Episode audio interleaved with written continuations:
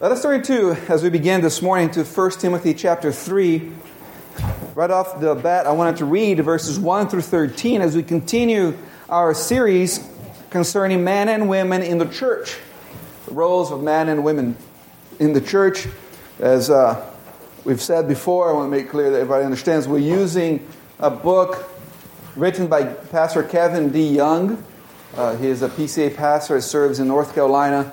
And the name of the book is Men and Women in the Church. And Nick and I are using that as our curriculum uh, for this series.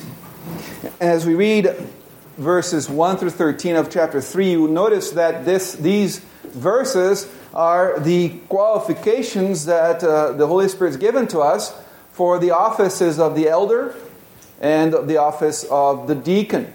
We have, uh, uh even though, uh, and we're going to see that in a minute, the New King James in 1 Timothy 3 1 refers to the bishop. So just in your mind for right now, and I'll prove to you in a minute, uh, think of elder when we read the word bishop. So this is uh, the word of our Lord in 1 Timothy 3, starting verse 1. This is a faithful saying. If a man desires the position of a bishop, he desires a good work.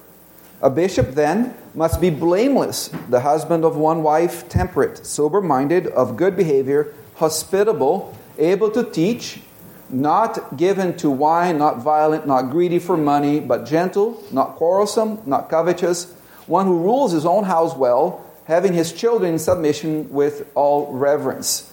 For if a man does not know how to rule his own house, how will he take care of the church of God? Not a novice lest being puffed up with pride he fall into the same condemnation as the devil. Moreover, he must have a good testimony among those who are outside, lest he fall into reproach and the snare of the devil. Likewise, deacons must be reverent, not double tongued, not given to much wine, not greedy for money, holding the mystery of the faith with a pure conscience, but let these also first be tested. Let them serve as deacons, being found blameless. Likewise, their wives must be reverent, not slanderers, temperate, faithful in all things. Let deacons be the husbands of one wife, ruling their children and their own houses well. For those who have served well as deacons obtain for themselves a good standing and great boldness in the faith which is in Christ Jesus. An important issue regarding the roles of men and women in the church is how the church should be governed who, who should be the official leaders of the church? That is, who should be the people who are welcomed into the offices that the New Testament gives us for this, uh, this economy, this phase of the church of Jesus Christ? What structure should the church follow? Well, this lesson will not be on the details of church government and church polity. We're not going to try to uh, talk about that in this lesson necessarily, but some elements of it, uh, of how God purposed His church to be governed, will help us understand the different roles and that women and men should have in the church. And that's the goal that, of this whole series, so we'll continue building up on the things that we've seen so far. So today we're going to take a look at leaders, servants, and then also how to do life together based on the things that we have seen throughout this series, the four or five lessons that we've had on this series already. And the first thing I want us to see is that this passage in the Bible as a whole teaches us that there are two distinct offices in the church elders and deacons. If you look at verse 1 of chapter 3 of Timothy, there uh, Paul says, This is a faithful saying if a man desires the position of a bishop, he desires a good work. If you have an ESV, I think it says overseer on that particular place. That's all the, the word bishop means is overseer. And then if you look at verse 8 of the same chapter, Paul says, Likewise, deacons must be reverent, not double tongued, not given to much wine, and not greedy for money. So these are the two offices that uh, the, the, the Lord Jesus Christ has established for his church. The earliest record in the New Testament of these two offices is in Philippians chapter 1, verse 1, where Paul says, Paul and Timothy, bond servants of Jesus Christ, to all the saints in Christ Jesus who are in Philippi, with the bishops and deacons. And you might think that's weird that I'm saying this is the earliest record in the New Testament of these two offices. Uh, what I mean by that is the first time that Philippians was the first written record of it. Remember, the book of Acts was written after the epistle to the Philippians, right? Because if you read the book of Acts, it ends at the end of Paul's second imprisonment, right? So then he spent, uh, first imprisonment, sorry. He spent two years in Rome. Well, it's during the, that time that Philippians is written, so it precedes the writing of the book of Acts and the pastoral epistles. So we see then here in Philippians that by the, the 50s, the early 50s and 60s after Christ, the apostolic church was sufficiently organized to have two offices the office of the elder and the office of the deacon. And even though the New Testament uses the words elder, bishop, and pastor, it is describing the same office in the church. There's not three different things, they are the same office, just each word just speaks of different um, emphasis of the same office. And uh, I think the best way to see that is to see how Paul himself used this word in one passage in Acts 20. Because here he brings all these three words together while referring to the same group of men. Right? So, Paul is going back to Jerusalem to celebrate one of the feasts. He is in a hurry to get Jerusalem so that he doesn't miss the, the, the feast date. But he still wants to talk to the Ephesian elders. He thinks that he's going to die once he gets to Jerusalem. He's wrong. He still, he still lives for quite a few years after this. But he thinks he's going to be killed once he gets to Jerusalem. So he wants to say bye to the elders of the church he spent the most time with. But he doesn't go into, want to go into town because he knows if he goes into town in Ephesus, you know, dinner invitations, and let's go out for coffee and all that kind of stuff. Instead, it would take forever for him to leave town. So he asked the elders of the church, the plural elders of the church, to kind of meet him at the beach where he can just get off the boat and then get on the boat again. So that's what we pick up there in verse 17 of Acts 20, where Luke records for us this For Miletus, he sent to Ephesus and called for the elders of the church. So this is the group he's talking to. He calls the elders of the church to come and speak to him. And this is the core of the message. In verse 28, he says, Therefore, take heed to yourself and to all the flock among which the Holy Spirit has made you overseers. And this is the word that in 1 Timothy 3, in the New King James, is translated bishop. I don't understand why they do that in 1 Timothy 3 and in here, they use a different word. I, I, pref- I would prefer consistent, consistency there in the translation. But that's the same word. And then what is, what is their goal? To shepherd the church of God, which he purchased with his own blood. So here in verse 17, which is the first verse that's on the screen, the word elders is used to refer to those with whom Paul will be talking. This is the Greek word presbyteros, from which we get our name, Presbyterians, which just signify rule by elders. And then in verse 28, Paul tells this group of elders that God made them overseers of his church. That's the word episkopos, where we get the English word episcopalians, which just means rule by bishops, but not in a scriptural way, not the bishop as the Bible defines a bishop, but something that came out through tradition later on. And the Episcopalian, the Anglican Church itself, recognizes that the word bishop in the Bible is not used in the same way that they use, but they also believe that the church has the authority in the tradition of the church to come up with these things as well. And then in verse 28, Paul further describes the work of the elders as shepherding the church. And this is the verb from which we get the word pastor in other places in the Bible, like Ephesians 4, verse 11. So you can see here that these three terms are used to describe different functions of the same office, which in our context, in our church, we call that the elder.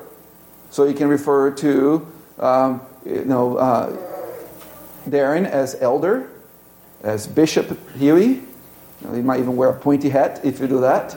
Or as Pastor Huey, and that would be a biblically appropriate way to refer to all the elders of the church. Any questions so far? All right. the New Testament also makes a distinction within the office of the elder between what we call in our days the minister or the pastor and the ruling elder. Is a distinction within the same office, not a separate office. Paul does that, for example, in 1 Timothy 5, verses 17 and 18, where he says, Let the elders who rule well be counted worthy of double honor. And then he uses the word especially there. is a technical word that implies a division. That there's a division here in this group of elders. So we have those uh, the elders who rule well be counted worthy of double honor, especially from these, this, these elders, those who labor in the word and doctrine. Um, and, and then it makes an argument for their being able to make their living from working on their labors from word and doctrine. So Paul says that in the group called elders, there, there are those who labor in word and doctrine in a different way than the other elders. And likely because they have been recognized by the church as the ones who are the primary teachers of the church. That's, those are the ones that today, in our context, we call the pastor or the minister in the church. But notice that Paul doesn't speak of a completely separate and distinct office when he does that. They are all elders, and by implication from Acts 20, all bishops and pastors as well. Any questions before we continue? Yes, Rick.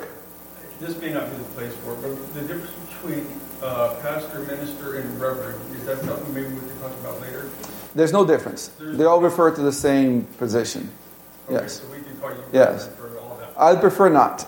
Okay, but okay. Uh, the reason is I think reverend is a, is a title that should be reserved for Christ. He's, he's the only reverend one. You know what I'm saying? Uh, so, but, you know, if somebody calls me reverend, I'm not going to punch them out or anything like that. So, especially if they're bigger than I am. Uh, but it's, it's, I, I, I, prefer not, and I, I don't usually address people as reverend as well. Uh, I think a, a biblical term would be pastor, would be better. Pastor. Minister is a good term too if you understand minister as, as a servant, because that's what the word actually means there. But they're all referring to the same person. All right? Anything else? All right, so the second office mentioned in 1 Timothy 3 18 through 6, uh, 8 through 13 is the office of the deacon. So if you have your Bibles there, so look at verses 8 through 13 of uh, 1 Timothy 3. Likewise, deacons must be reverent, not double tongued, not given to much wine, not greedy for money, holding the mystery of the faith with a pure conscience but let these also first be tested, then let them serve as deacons, being found blameless. Likewise, their wives must be reverent, not slanderers, temperate, faithful in all things. Let deacons be the husbands of one wife, ruling their children and their own houses well.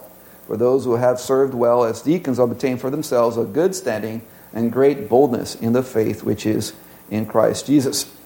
So here you have this, and we find that in Titus as well, the same, a similar list or of qualifications for the deacon.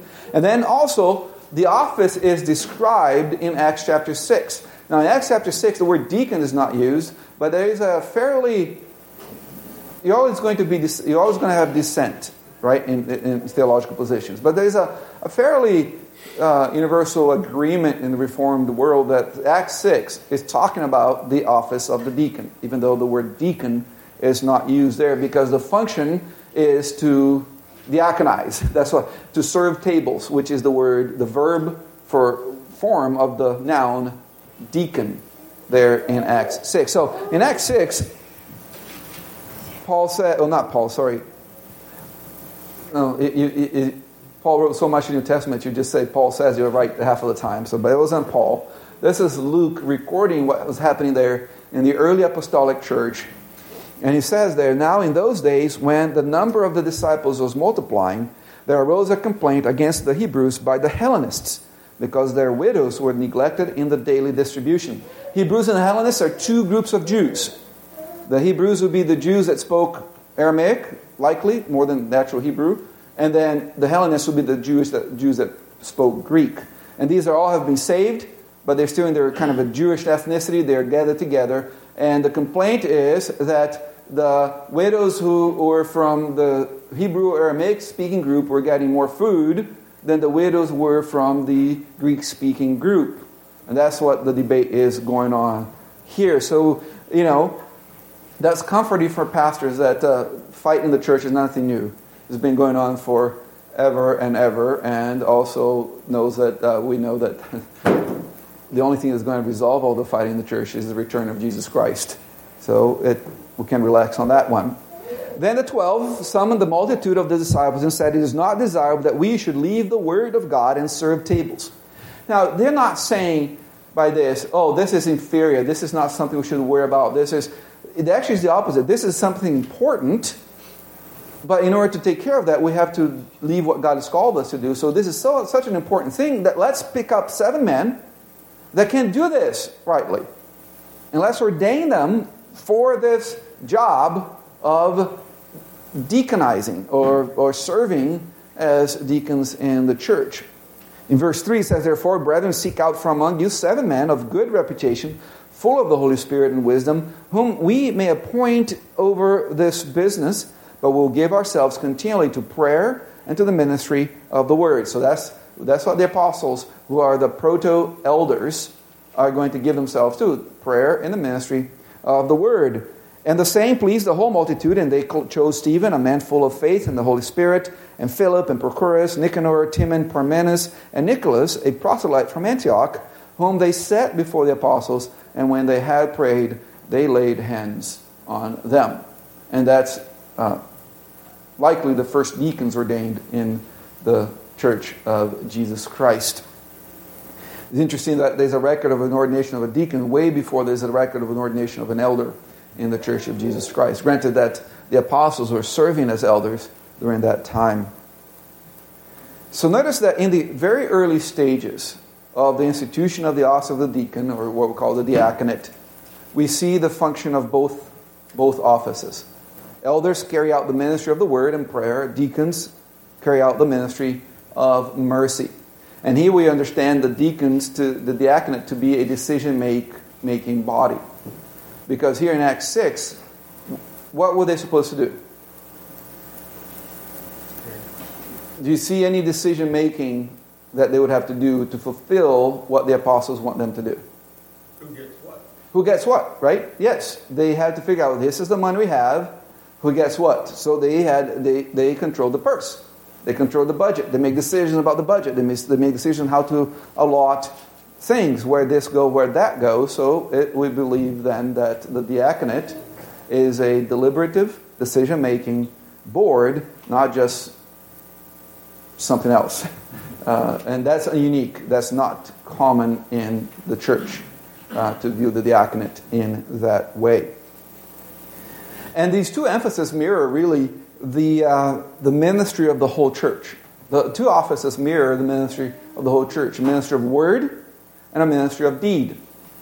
This is not, not just the offices are doing that, but the whole church is doing that. For example, in Colossians 3.17, Paul says, And whatever you do, in word or deed, do all in the name of the Lord Jesus, giving thanks to God the Father through him. So you see the, the wisdom of, of, of God by appointing these two offices to, to mimic, to represent, to mirror what the whole church should be doing ministry of word and deed. And, and Peter, um, I'm not going to read it, but he affirms that in 1 Peter 4 10 and 11. You can look at that uh, a little earlier. Any questions before we continue? All right, so elders, the elders are the spiritual leaders of the church. They are going to teach the Word of God. In, in 1 Timothy 3, verse 2, the very last little qualification there is able to teach. And being able to teach does not mean being able to preach or lecture. Remember, there's a distinction within the office. There are those who specially labor in word and doctrine. The word doctrine is just the word teaching there. So, being able to teach doesn't mean just lecture or preach. It does mean that the elders must know their Bible, they must know theology, they must be able to discern truth from error, and know how to communicate it to others. That communication can be on over coffee at a coffee shop. It can be drawing things on a napkin. It can be just talking to somebody on uh, on a long drive. It can be whatever, answering a question on the corner at church. All this is teaching that the elders must be able to do. In talking about elders, Timothy, uh, Paul tells Titus that the, the elders are to hold fast the faithful word as he has been taught, that he may be able by sound doctrine both to exhort and convict those who contradict. The elder must be able to say, ah, what you're saying, it doesn't match what the Bible's saying. And he needs to have the courage to say that as well to others. And this can, this can be done in all kinds of settings. That's not limited to the pulpit or to the Sunday school lectern. Any questions? So the elders are in charge of the ministry of the word. The deacons are the deacon is in charge of the purse, and by implication, they serve the church in physical ways. And you might say, oh, okay, this is all uh, good and, and so on, but how in the world is this important to understand the roles of man and women in the church? And this is it right here. Because of the nature of their offices and what the Bible says of the qualifications for their offices, elders and deacons are to be men. That's how it relates to the roles of women and men in the church. Uh, besides the, the consistent pattern that so far in our series that we've seen of male leadership that we have seen in the Bible so far, Paul tells us that the bishop, 1 Timothy 3, verse 2, must be the husband of one wife. If we look at that, 1 Timothy 3, verse 2, a bishop then must be blameless, the husband of one wife. Now, I know we live in strange times, but at least in, in most of the history of humanity, it would be inconceivable for a woman to be the husband of one wife. Uh, you know, I know that our culture now pushes that that's a possibility, but that's that's not the biblical a biblical category. So um, that's that tells us that no, the elder, the bishop, the pastor is supposed to be a man, and the phrase translated husband of one wife literally means a one woman man. So it is the, it's not a requirement that elders be married. No, Jesus wasn't married, and he, he encompasses all the offices in the church. It is a requirement, though, that the elder be the type of man who only has eyes for one woman. That is, that he be a faithful man. Um, here. Now, a second reason for believing that elders should be men is that Paul's description of the qualities of an elder immediately follows his command, and it's a command, not a suggestion, not a point to debate, but his command for women not to teach or exercise authority over men. Look at the, just the few verses before the beginning of chapter 3, in verse 12, 11 and 12 of chapter 2.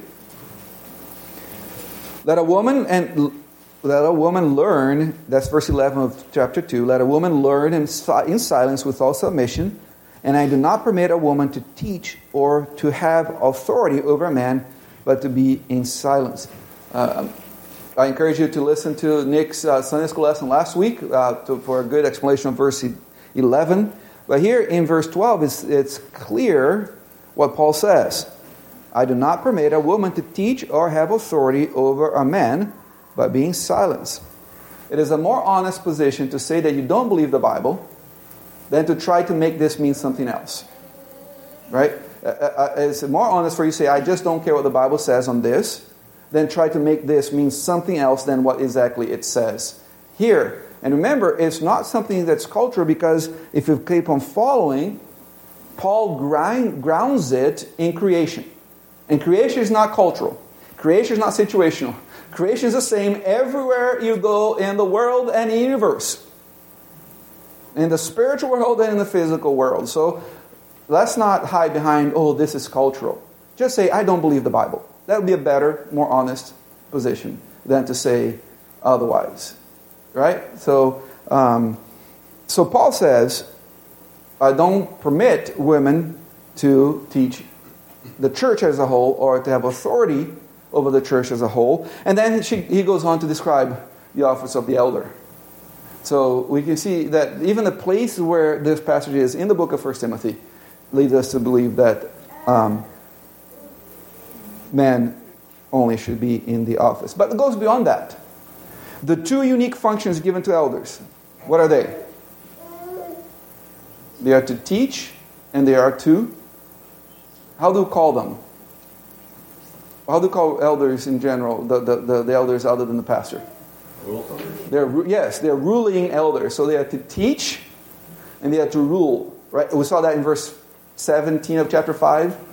The elders that are ruling well are worthy of double honor. So the elders are to teach and to rule. Hmm. What are those two accept, to how those do these two categories match with 1 Timothy 2:12, the things that the women are not supposed to do? To teach and have authority. That's the idea of ruling there. So Paul's command in 1 Timothy 2 11 and 12 essentially and functionally prohibits women from serving as elders if we believe the Bible. That, that's what, what's there. You know, it may sound harsh to you, but I, it's not. And I'll try to show how it's not harsh in just a couple minutes. The Bible also teaches that deacons should be men. Now, elders should having to be men is, a, is pretty much agreed upon in Bible believing Reformed churches. This second place, that deacons also to be men, is not necessarily agreed in among Reformed Bible believing churches. For example, if you go to Southern California, the local Pope, John, Johnny Mack, John MacArthur, has deacons in his church, deaconesses. He has female deaconesses, female deacons in his church um, Ligon Duncan, when he used to be a pastor uh, in Jackson, Mississippi, he, they also had female deacons in his church. Uh, the, the, you know, the guy that pretty much seems to refer, everybody seems to refer to in the last 10 years, Tim Keller, used to have female deacons, deacons so deaconesses in his church. So if you look at chapter 3, verse 11, that verse has been at the center of a lot of controversy in history, in recent history. Uh, look what it says. It says, Likewise, their wives must be reverent, not slanderous, temperate, faithful in all things. The word, the word translated wives in the New King James and in the ESV is simply the word for women. There's no Greek word for wife separate from the word for woman. So the context in which the word is used has to be what determines how we understand the word. So if, if verse 11, as it is in the New King James and the ESV, that, those translations, refers to the wives of the deacons, then verse 11 is a further qualification, a further description of the qualifications for the deacons. If it refers to women in general, then it looks like Paul is giving the qualifications for the office of the deaconess here in this passage. As I look at it, it seems to make more sense to understand this verse to be talking about the wives of deacons. Why? Well, it would be strange for Paul to introduce another office in the middle of the, his instruction to deacons and then return to talking about deacons. Because you look at verse 12, it, again, he's referring to male deacons. So you'd have 8 through 10 talking about a male deacon.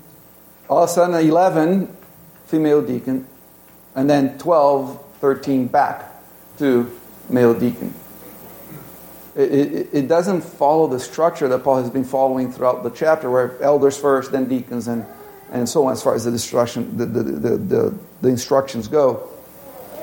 The requirement, if you look at verse 12, there is where we find the requirement for the deacon to be the husband of one wife or the one woman sort of man. And it makes sense when it comes immediately after the qualifications for the wives in verse 11. So that we have that connection there between 12 and 11. Another thing is, if verse 11 is, was about deaconesses, there would be way less qualifications for that office than for the deacon. You notice that? If just by counting the, the number of qualifications.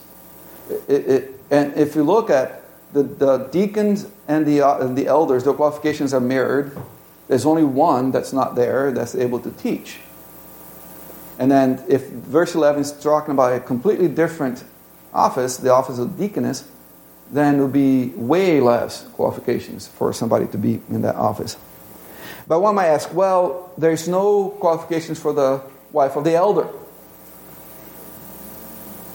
Well, the reason for that is that the the character of the elders' wives is not mentioned directly, because their wives would not assist in their teaching, ruling ministry in the same way that the wives of the deacons would help in the diaconate, diaconal ministry.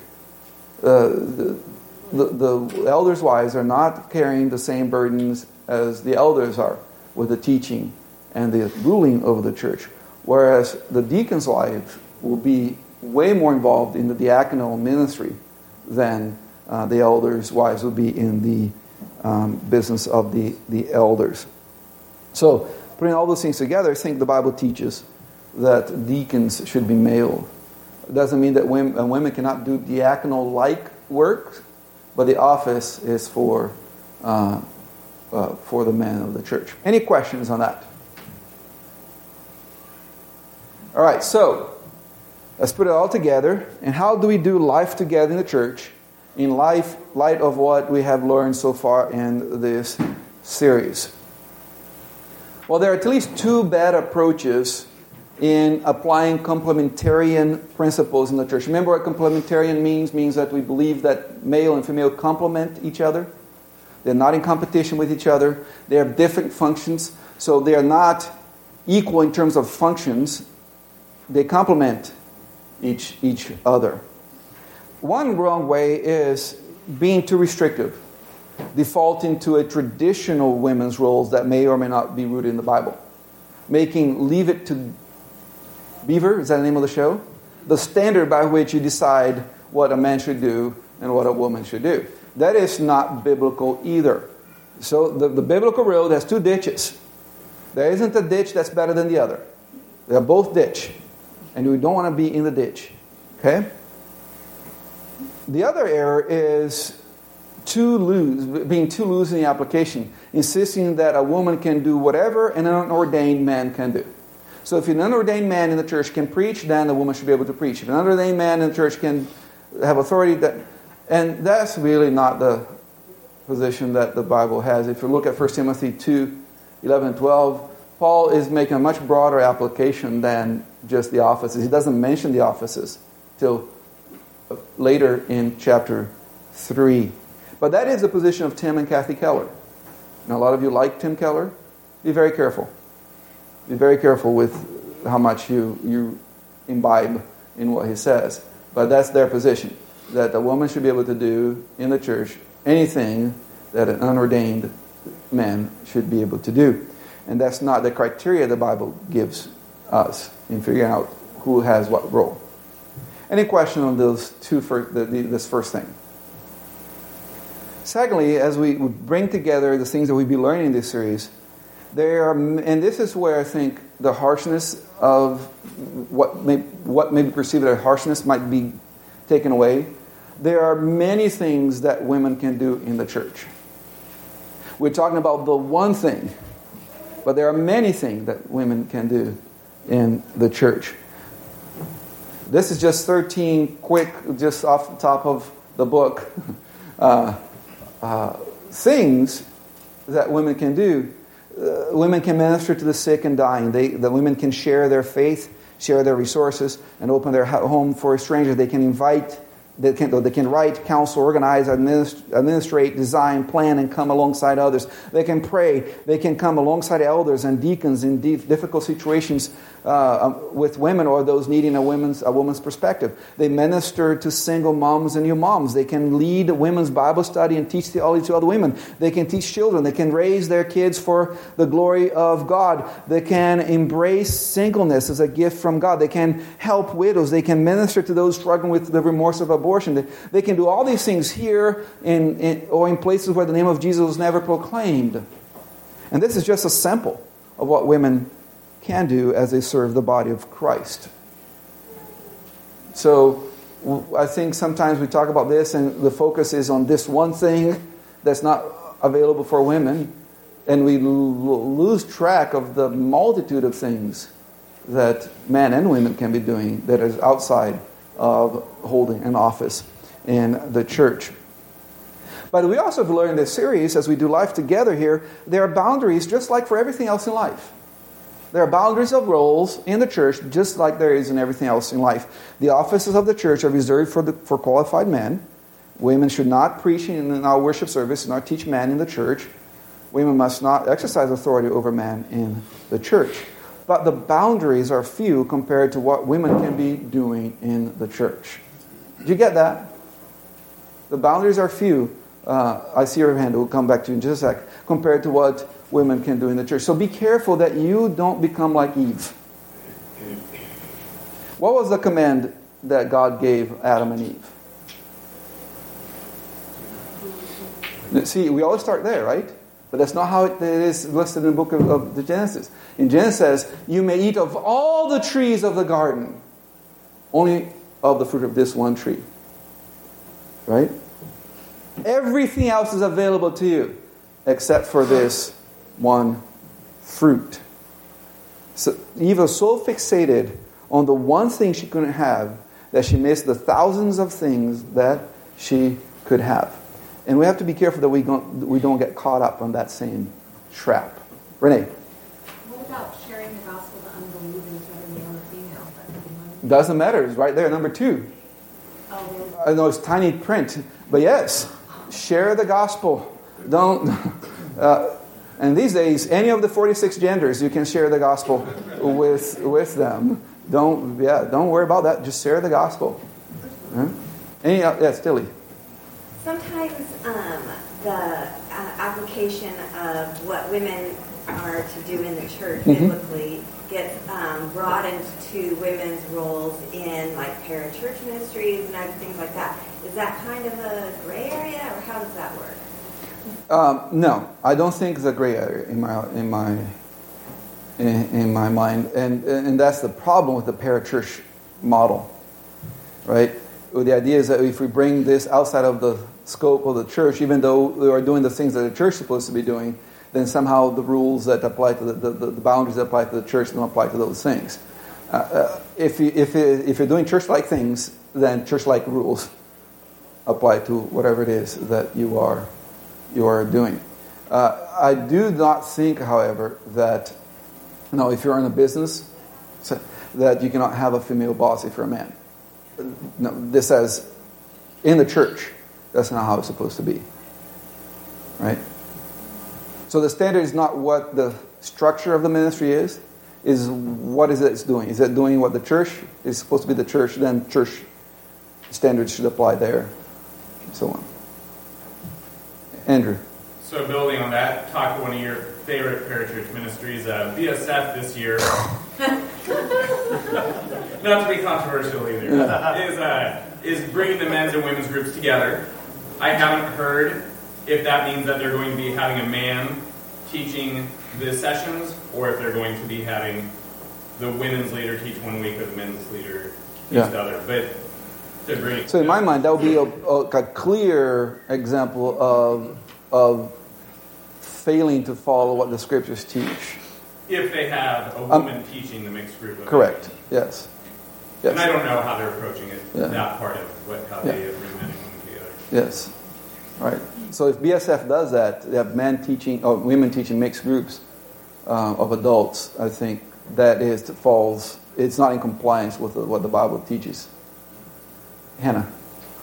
Could you give some examples of things women shouldn't do that un- or non-ordained men can do? Because you said that you shouldn't do that. Steve is going to teach the Sunday school class next week. He's not ordained. Hannah is not going to teach the class. Th- th- th- That's an example right there. Right? So, yeah. Uh, the BSF thing is another way uh, where you might have a, a man. It'd be proper for a man to teach the mixed group, even if he's not an ordained pastor, but would not be proper for a woman to teach the mixed group. Does it make sense? Does it bring some? All right. Anything else? All right, so at the end, however, the, the, the most important message is not what women cannot do, but what men must do. I think that we have to come back to that. Almost every pastor that I know will tell you that the women in the church are more spiritually minded, more interested in reading the, their Bibles, more eager to grow in their faith, and more open to serve in the church. And I have no doubt that many times when women ventured into areas of teaching and authority um, reserved for men, they did so because the man had failed to teach and lead. And that doesn't excuse it, because it's still a violation of what the scriptures say. But it does show that this is not just an issue with women. So the central message of this series is not, is not women sit up and shut up, but the central message is men stand up and speak. And do it like the Bible calls you to do. Uh, loving leadership modeled after our Savior in the Church of Jesus Christ will make everybody else's roles much more easier to fulfill than if we men fail in our um, in, in, our calling before God. So, yet the, Bible speaks to the women and says this is the things that you need to do and not do, but also ultimately responsibility lies on my shoulders, on your shoulders, man of the church, to be the kind of man that the Bible calls you to be, so that we might. So we need to stand up. We need to speak up as well. let's let's pray.